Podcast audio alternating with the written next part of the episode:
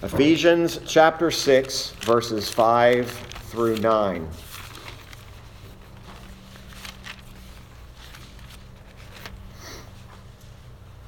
Let's read these verses and follow along together. Beginning of verse 5, the Apostle Paul writes under the inspiration of the Holy Spirit Servants, be obedient to them that are your masters according to the flesh, with fear and trembling, in singleness of your heart as unto Christ. Not with eye service as men pleasers, but as the servants of Christ, doing the will of God from the heart with good will doing service as to the Lord and not to men, knowing that whatsoever good thing any man doeth, the same shall he receive of the Lord, whether he be bond or free. And ye masters, do the same things unto them, forbearing, threatening, knowing that your master also is in heaven, neither is there respect of persons with him. Our subject for this morning is found in verse number six, and it's the phrase, the servants of Christ. The servants of Christ.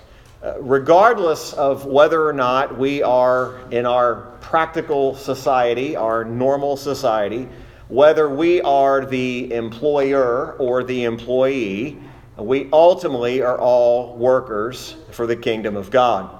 Paul's message, remember, in beginning in Ephesians chapter 4 through the remainder of the book, primarily deals with the practical exhortations of how a believer is to live in this world.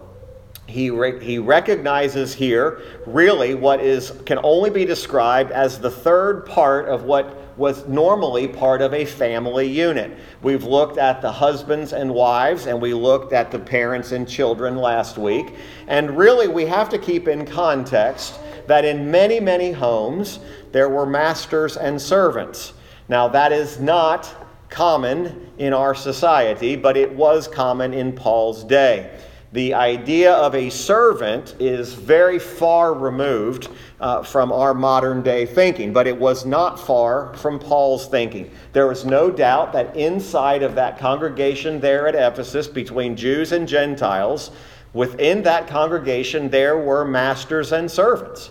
Just like we studied, there are husbands and wives there, there were parents and children, and there is no reason to believe any different that there also would have been masters and servants that were in that congregation. Now, this has great significance, not just to the master and servants, which Paul writes about, but it has great significance to the authority of God. Remember, one of the great lessons we've learned throughout our study of Ephesians goes back to God's authority. It's often impossible to understand what Paul is teaching in the book of Ephesians if we lose sight of the authority of God. This is not to be taken as something that we can say, well, uh, this doesn't apply to us today uh, because we're not masters and we're not servants. That would be almost like saying, well, because I'm not a husband or because I'm not a wife or I'm not a parent, I'm not a child, that the previous two messages had nothing to do with you. This has something to do with all of us. We see that there are respective roles. There are the role of master and there is the role of servants as kind of an overview of a summary before we get into the exposition of the text, we see that servants are taught here to serve their masters honestly. But we also see that they are not only just to serve, but they are to be hard working servants. But on the same token, masters are also to treat their servants kindly, to treat their servants with respect, remembering primarily that these servants are first and foremost the servants of Christ. That's very important to keep that thought in mind. It is truly, folks, the reality of the perspective of heaven. When we think about how we view this life, we have to view it through the perspective of the heavenly vision, how it is viewed from heaven, not just the heaven in general, but from the very authority of God which resides in heaven. When we think about all of these roles, husbands and wives, and parents and children, we've been talking about the role of each. This is no different. There, no doubt, are those who are masters and there are those who are servants. The heavenly perspective is that the gospel brings into the reality of how we're to live. The gospel is not just about how do I get saved. The gospel is about the transforming power it has on my life, not just in sanctification, like we learned this morning in Bible study, but the reality that it ought to change my life, even in my human relationships. How I, as an employee, view my boss, or how I, as a boss, view the employee. And in this regard, how masters were to view their servants. Paul is very careful to identify the reality that masters were never to abuse their servants and servants were to work hard unto their masters as, they, as if they were doing the work under the Lord Himself. The gospel gives us this heavenly perspective. The gospel is what reminds us that truly that this life is temporary and it's fleeting and it's passing quickly. It is true that the older you get, the time seems to move more quickly and it is moving quickly. It is moving rapidly.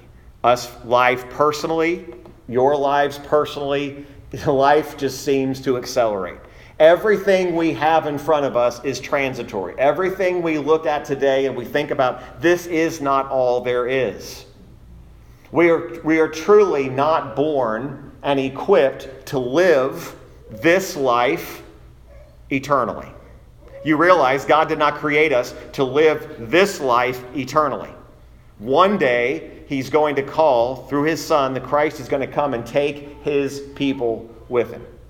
And the reality here is, is Paul is not speaking about all these things that are going to be forever. But we do understand that Paul often used the terminology that we are simply pilgrims in this world and we're looking forward to a real, a true place in heaven with Christ. So, what the point here is that these servants and these masters were to see life through the gospel perspective, see life through the authority of God, and that masters and servants alike are to be subject to Christ, just like husbands and wives were to submit themselves unto Christ together, just like children were to submit themselves to their parents' authority, not just because their parents were their authority, but their, their authority was given to them by God. The same concept is here today. This is an, uh, an understanding of the relationship. Now, the world, folks, is not going to understand a master and servant relationship from the gospel perspective. Okay? When you hear those words, master and servants, in our contemporary modern society, it means something entirely different.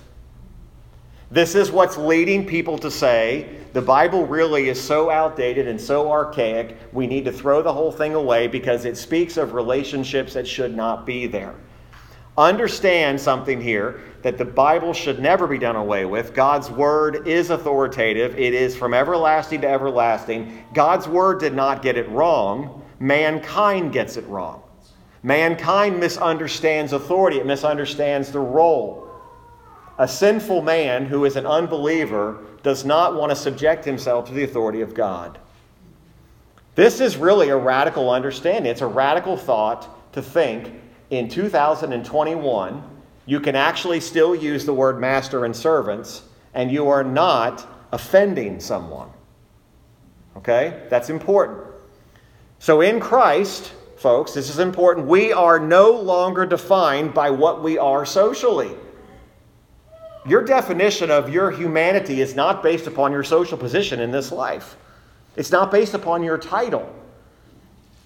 Your status is based upon the blood of Jesus Christ. Your status is based upon who you are in Christ, not who the, word, who the world defines you to be. We've talked about this. That's why marriage is attempting to be redefined.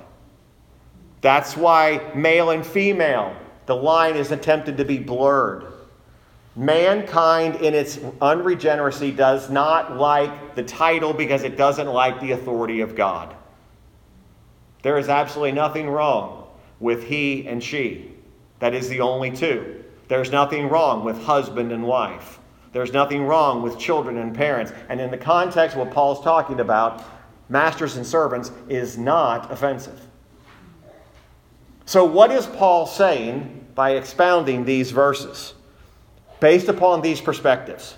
Notice he says, servants, first and foremost, be obedient. Be obedient to them that are your masters, and this is key, according to the flesh. So, Paul moves now to this third part of a family. And it is the responsibility both of the masters and the servants that they are to treat one another. But the servants were to treat their masters with love and reverence. Okay, that's what Paul means by this. Be obedient to them that are your masters, according to the flesh, with fear and trembling, in singleness of your heart, and here's the key, as unto Christ. Why should I be obedient to these masters?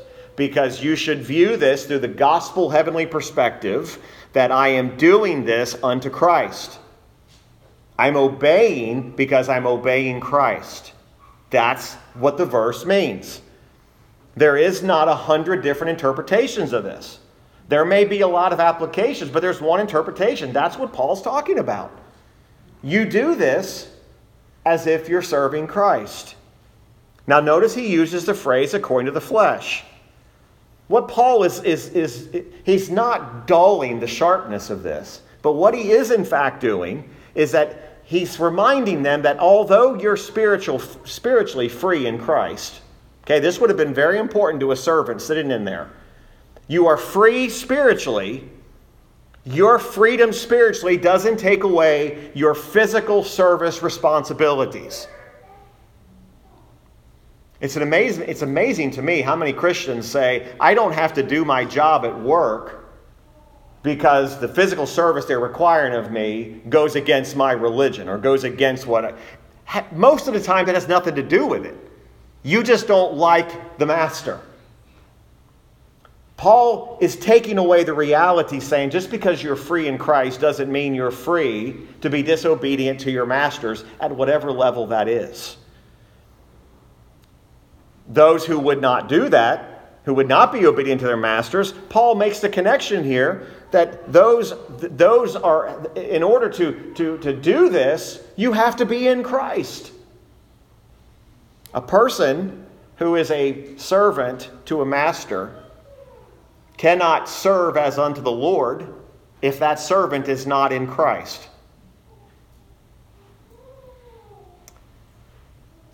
So, what is Paul saying? He says, You serve according to the flesh. They're not your spiritual master. I hope that's clear. That's what Paul means. They're not your spiritual master. Folks, this is a, this is a bigger deal in people's workplaces and in their lives than what we, we tend to believe. There are a lot of Christians who have tried to get out of their physical service to their employer because they say, He's not my boss. Only God is my boss. Only Jesus Christ is my master. Folks, that is not scriptural. Scripturally speaking, I should look at that master and I should say, Listen, I'm being obedient to you first and foremost because it's the authority of God, and when I'm obedient to you, it's as if I'm doing it unto Christ. That's a very important distinction. Now, I can tell you from a practical, real life example, you will, no matter what age you are today, you will have a master or an employer or a boss who is bad. who will not do everything right. I'm, I'm, I'm guaranteeing every young person in this room the first time you start getting jobs, you are going to have a bad boss. That is not going to give you the, the ability to say, that's a bad boss, so I don't have to listen, I don't have to obey, because I only serve my master Jesus. That is not scriptural. It's amazing how many Christians I hear they uh, I don't have to listen to my boss at work because uh, I'm oh, my only boss is God. That's that's anti what Paul is saying here. But what does he say instead? In singleness of your heart. Now, those same folks don't like this wording because that singleness of heart means with careful reverence not done out of just simple fear.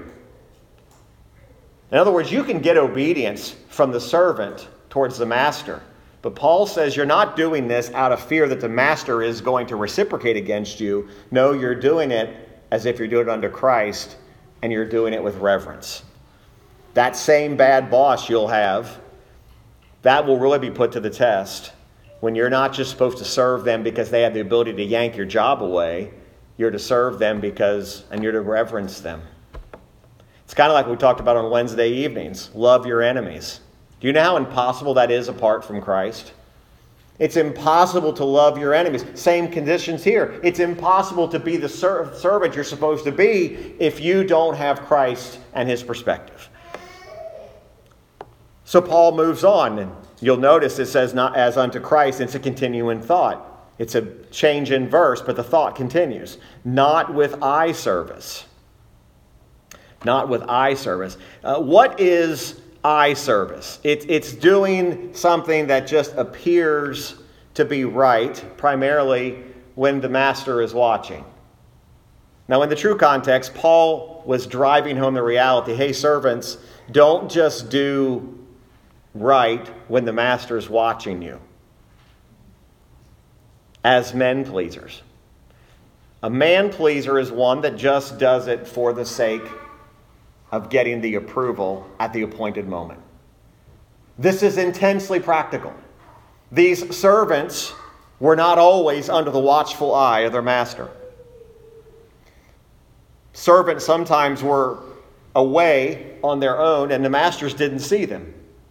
Paul's point is this don't just do the service when the master is watching you, but rather do it at all times. How do we know that?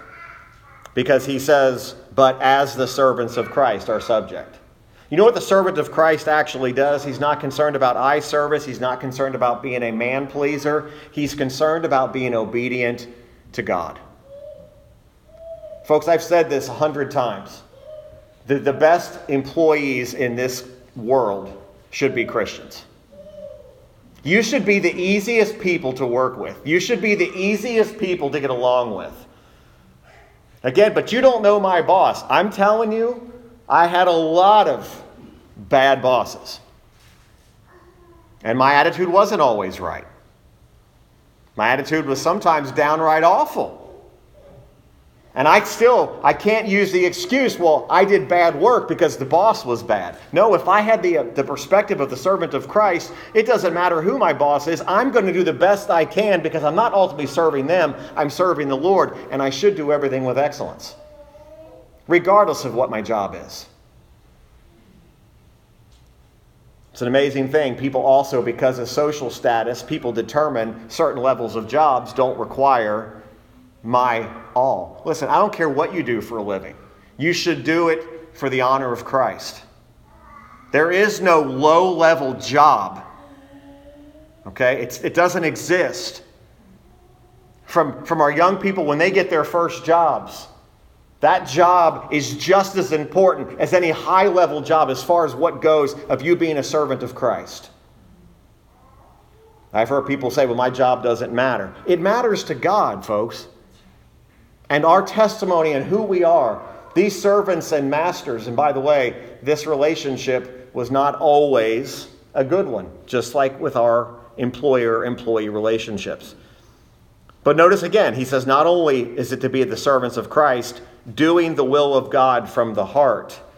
You know, everybody wants to know the will of God spiritually. They all want to know what's God want me to do to do great things for God, to attempt great things for God. Do you know that the will of God could sometimes be placing you in a bad situation that's not so good. We forget about God's will. God's will places masters and servants. If you just believe that this world is a random chance and you just believe that your life is just kind of spinning on an axis and it just kind of spins and ends up somewhere, you don't understand the sovereignty of God. God is directing your paths, He's putting you in places. And I, am telling you from, from real experience, my most hated jobs were the ones I learned the most spiritually at. Those were the things that taught me all the wrongs and all the rights. But you realize that when, when Paul is talking to servants, there would have been some animosity. There, quite frankly, their master could have been sitting in the same room with them as Paul, as these letters were being read, or they were reading the letters together. There could have been master sitting there right with their servant. But Paul identifies here that it's not to be done with eye service. You're not doing this just to please them, but you're doing it because you are servant of Christ and you're doing the will of God from the heart. A servant of Christ understands that where God has them is part of God's will. Now, we're not talking about God's, you're not going to separate here God's secretive will and God's and the personal will and your freedoms and choices. We're not going to confuse that. But the, the application here is Paul does this really to head off at the pass any sort of pretense, is what somebody could come back and say. Well, wait a minute. Okay, I, as a servant, I'll do what my master says. Do you, you understand what I mean? Paul kind of, the inspiration of the Spirit, cuts this off and he says, wait a minute. He said, before you say it, here's what this means. Serving just when the master is watching is not what I'm talking about.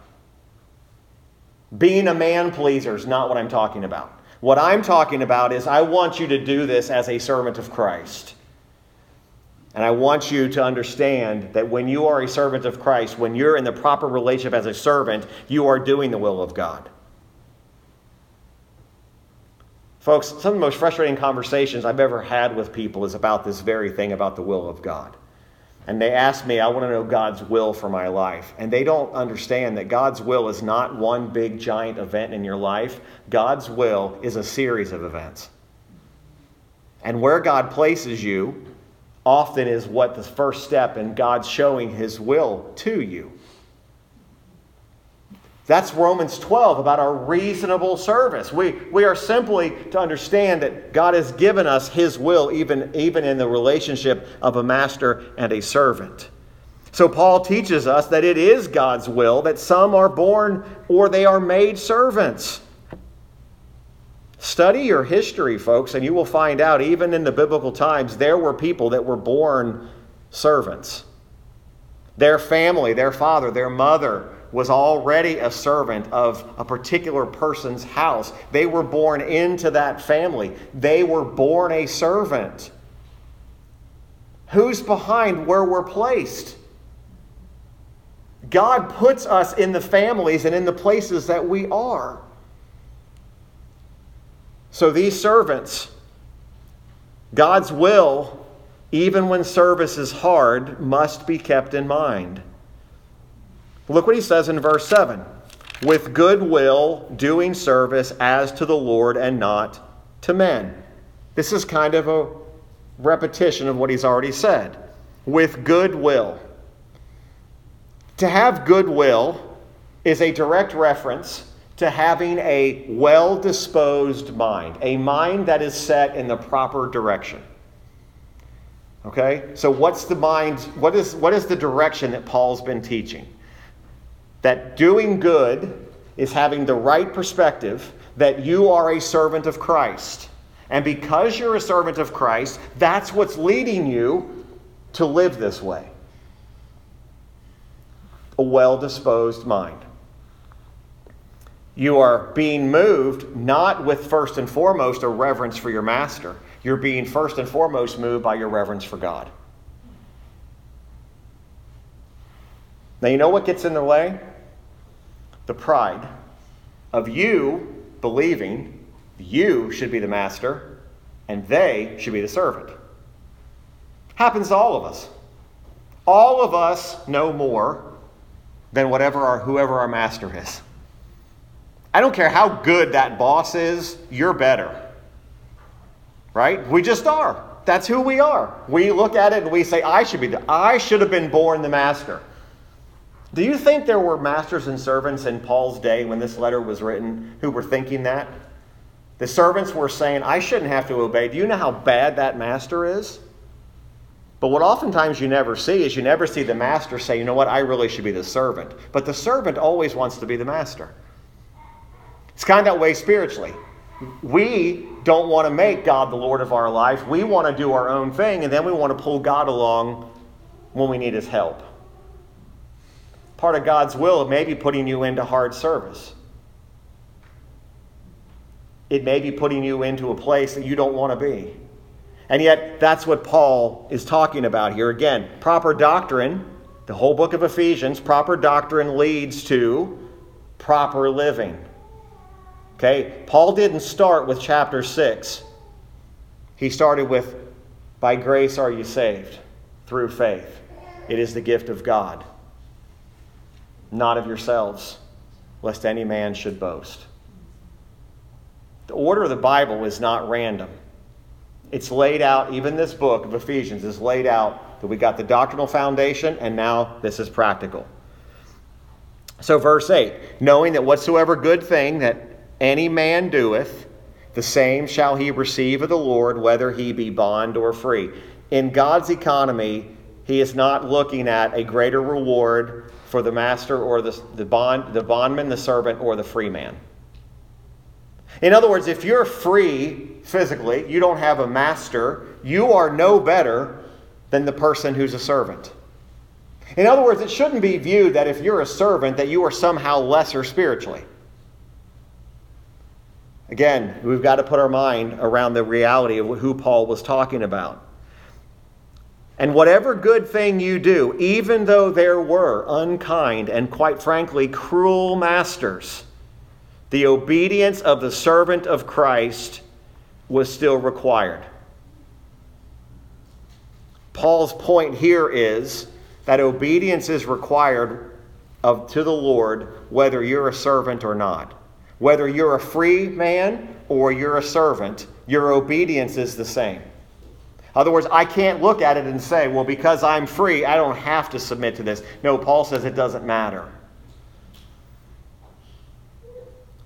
Now, oftentimes, as we emotionally get attached to these verses and we put ourselves in the narrative, humanly we ask the question why do the servants have that many verses and the master only has one verse? And it's verse 9. And ye masters, do the same things unto them.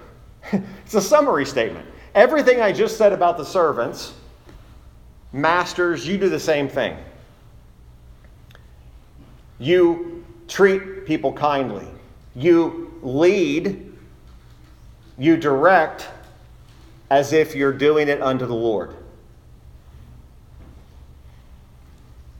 It's the duty of the masters to use the authority that they have been given by God, to use it modestly and to use it in a holy manner. Now, Paul says something really, really strong here when he says, forbearing, threatening.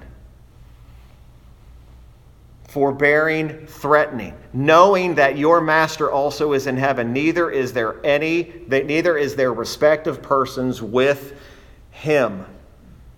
This, this idea of this forbearing, threatening. Even though these things come, even though there are threats, understanding that you know who your real master is. The word master is capitalized there as a reference to God. Masters are to remember that as you authoritatively dictate to you servants and how you treat your servants, remember this your master's in heaven.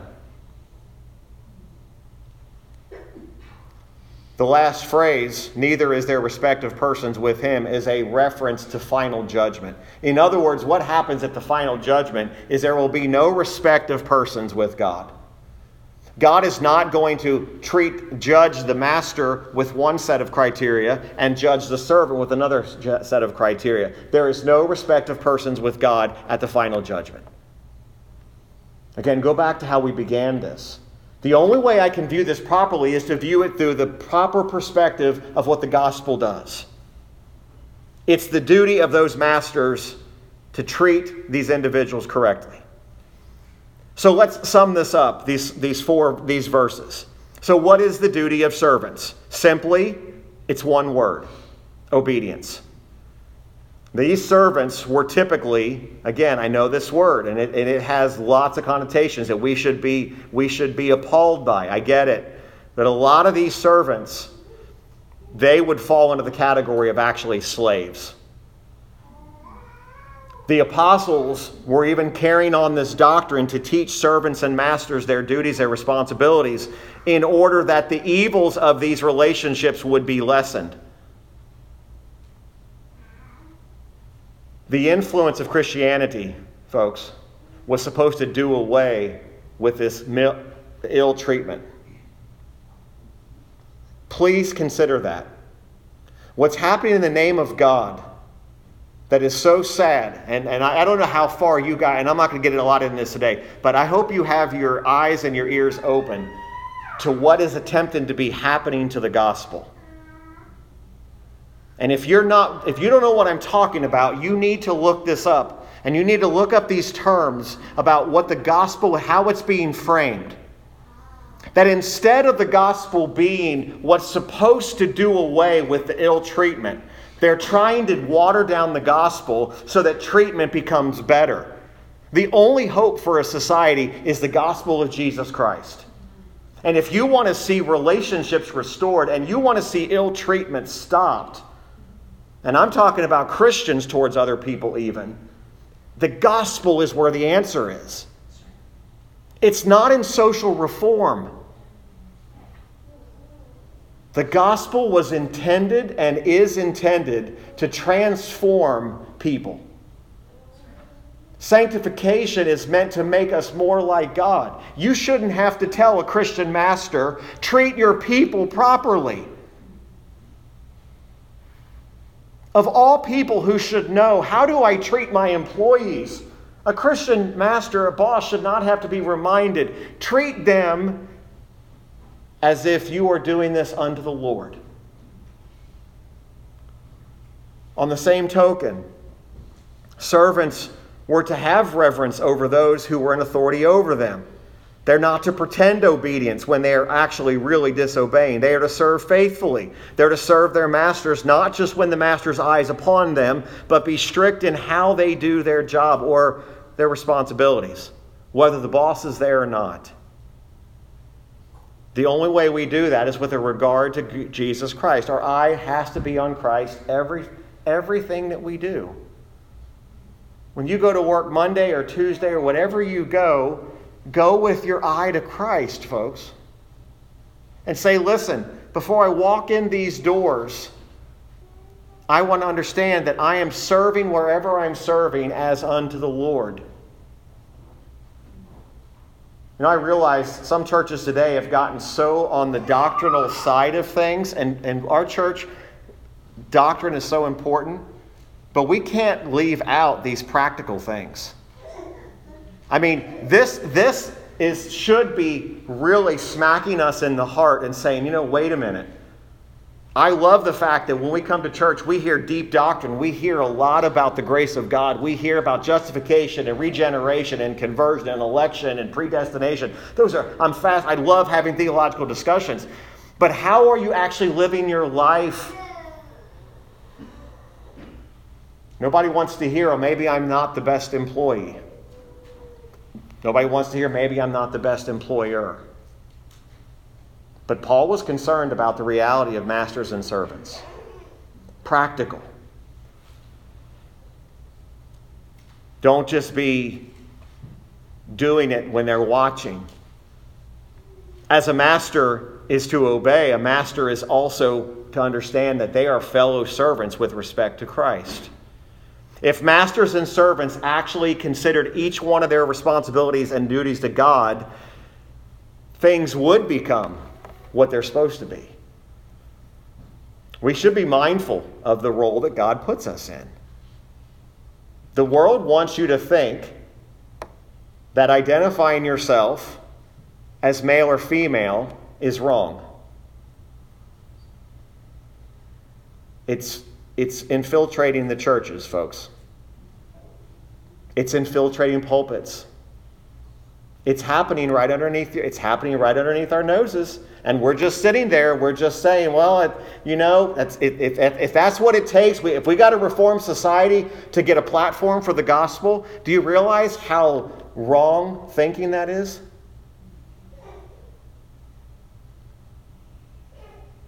There is nothing wrong with what Paul is talking about. There's nothing wrong with the gospel itself. So these servants were to be obedient. If you work for someone or you're the boss of someone, do what you're told to do. Do what you're paid to do. Don't be the complainer. Don't be the person that's always causing the quarrels on the site. Serve with a singleness of heart.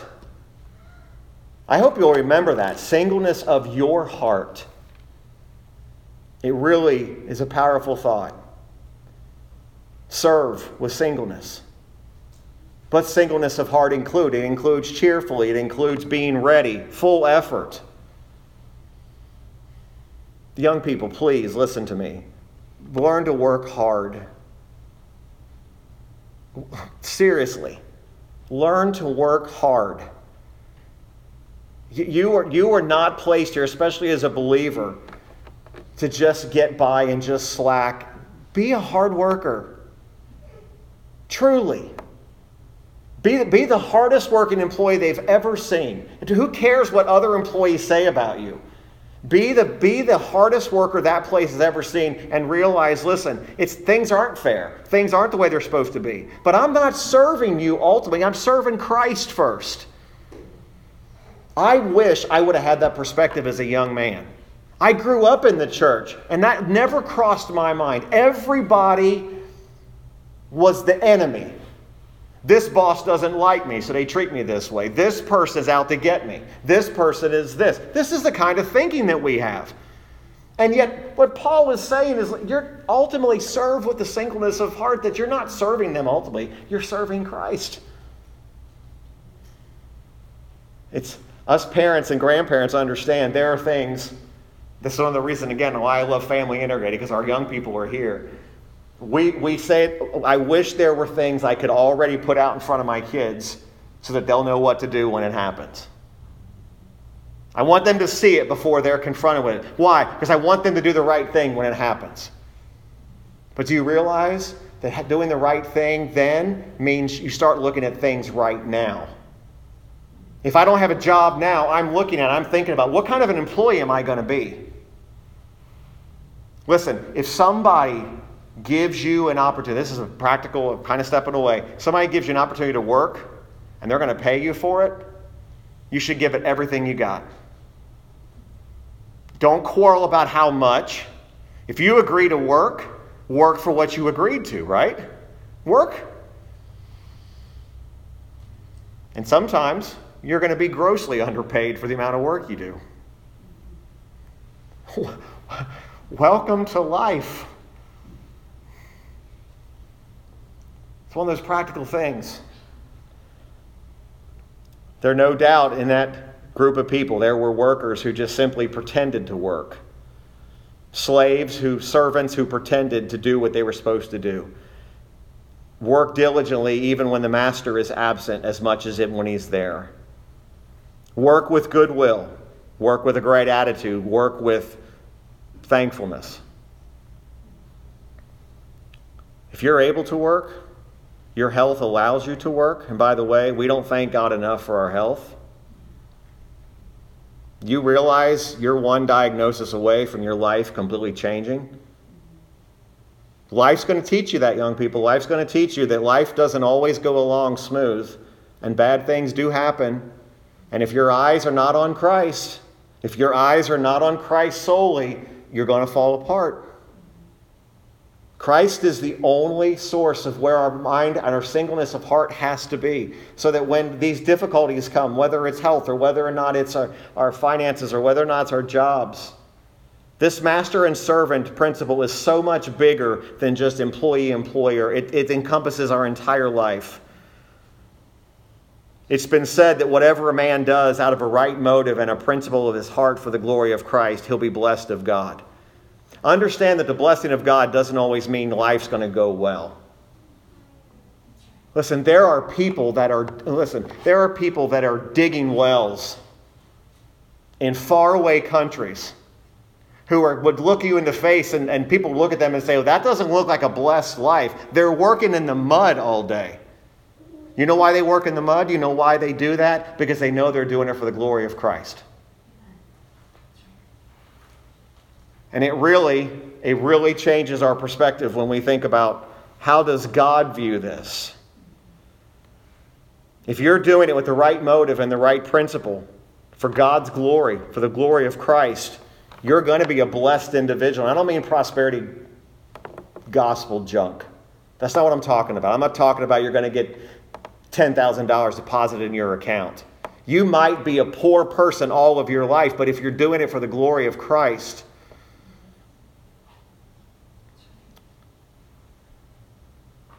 perform what God has pla- where God has placed you. I don't know how we I don't know how we get to the place where we get this. What mankind and what society says is important. What do they say is important? Riches, power, and position. Again, young people, that's what that's what this world is all about. It will tell you to forsake family for riches. It'll tell you to forsake church, forsake God for power and position and prestige. If you ever want to have these things, you can't be a Christ follower. And the reality is, is those things mean absolutely nothing to God. God could care, couldn't care less that you're the CEO of a company. But what he would be concerned about is, is are you bringing glory to Christ through that position? But the CEO of a company is bringing no more glory to Christ than that well digger I told you in some faraway mission field. God is not looking and saying, wow, that person was really good, and this person, they just dug ditches.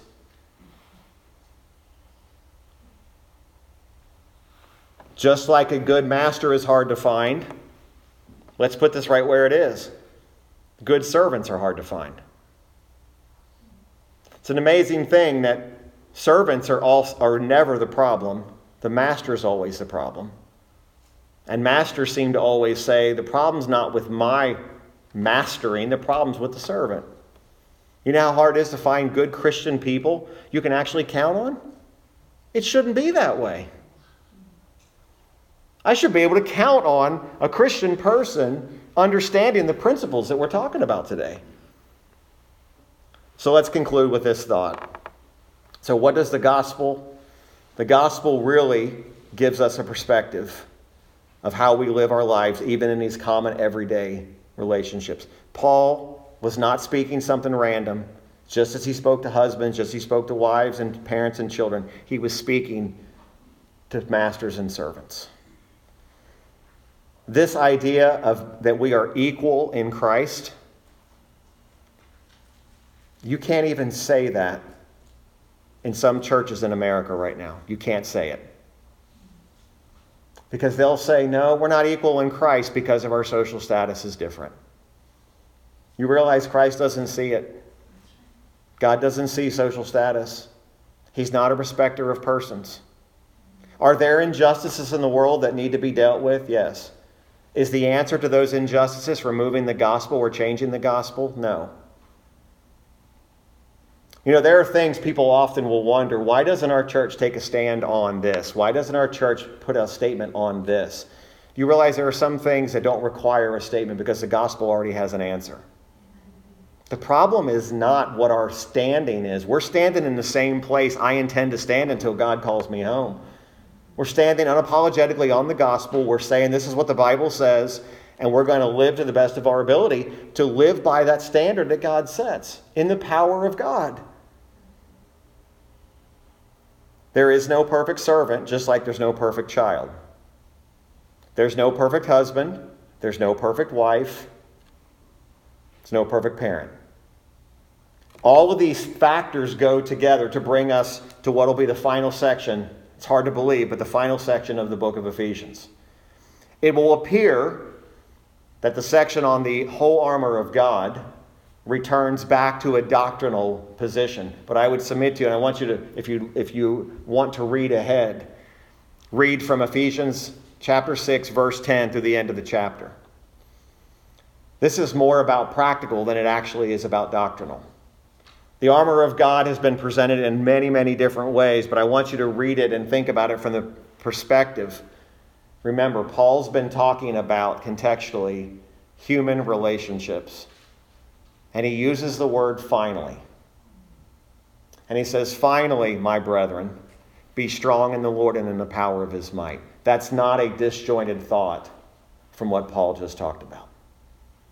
So, my prayer, and I hope our prayer for one another, is that the grace of God would teach us to do all that we do unto whoever the Lord places us under and do it all for the glory of Christ. Because we do it for the glory of Christ, because we are to be the servants of Christ. Let's pray together. Father, we thank you for your word today.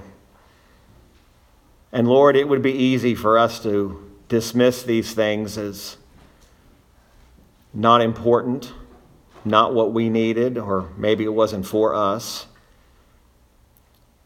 But the principles of masters and servants is not just in this temporary passing world, but it is in even our relationship to God, in our relationship to Christ. Father, may we have a servant spirit about us, not a spirit that just simply does out of obligation, but we do and we serve and we be who we are. We view life through the perspective of the gospel because of what Christ has done for us. Truly give us that singleness of heart. Help us to do good unto others. Lord, I do pray specifically, and you've put it on my heart today so emphatically. I pray that our young people, that they would see an example of what a Christ like servant looks like, even in the church that they come to.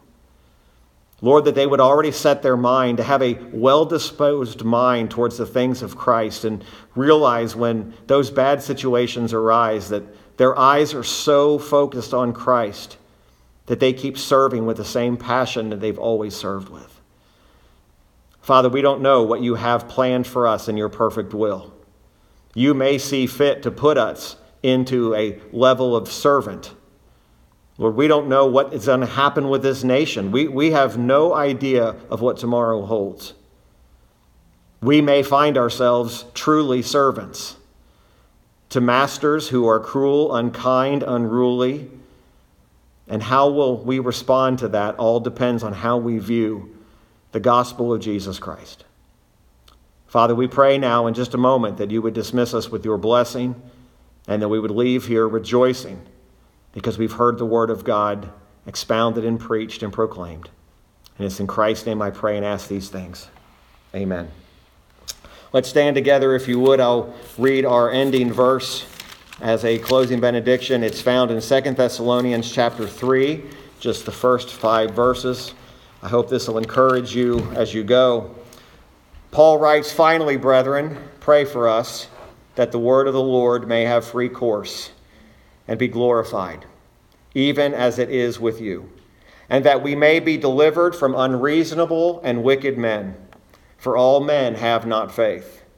But the Lord is faithful, who shall establish you and keep you from evil. And we have confidence in the Lord touching you that ye both do and will do the things which we command you. And the Lord direct your hearts into the love of God and into the patient waiting of Christ. Again, thank you for being here today. We look forward to seeing you on Wednesday. Lord bless you.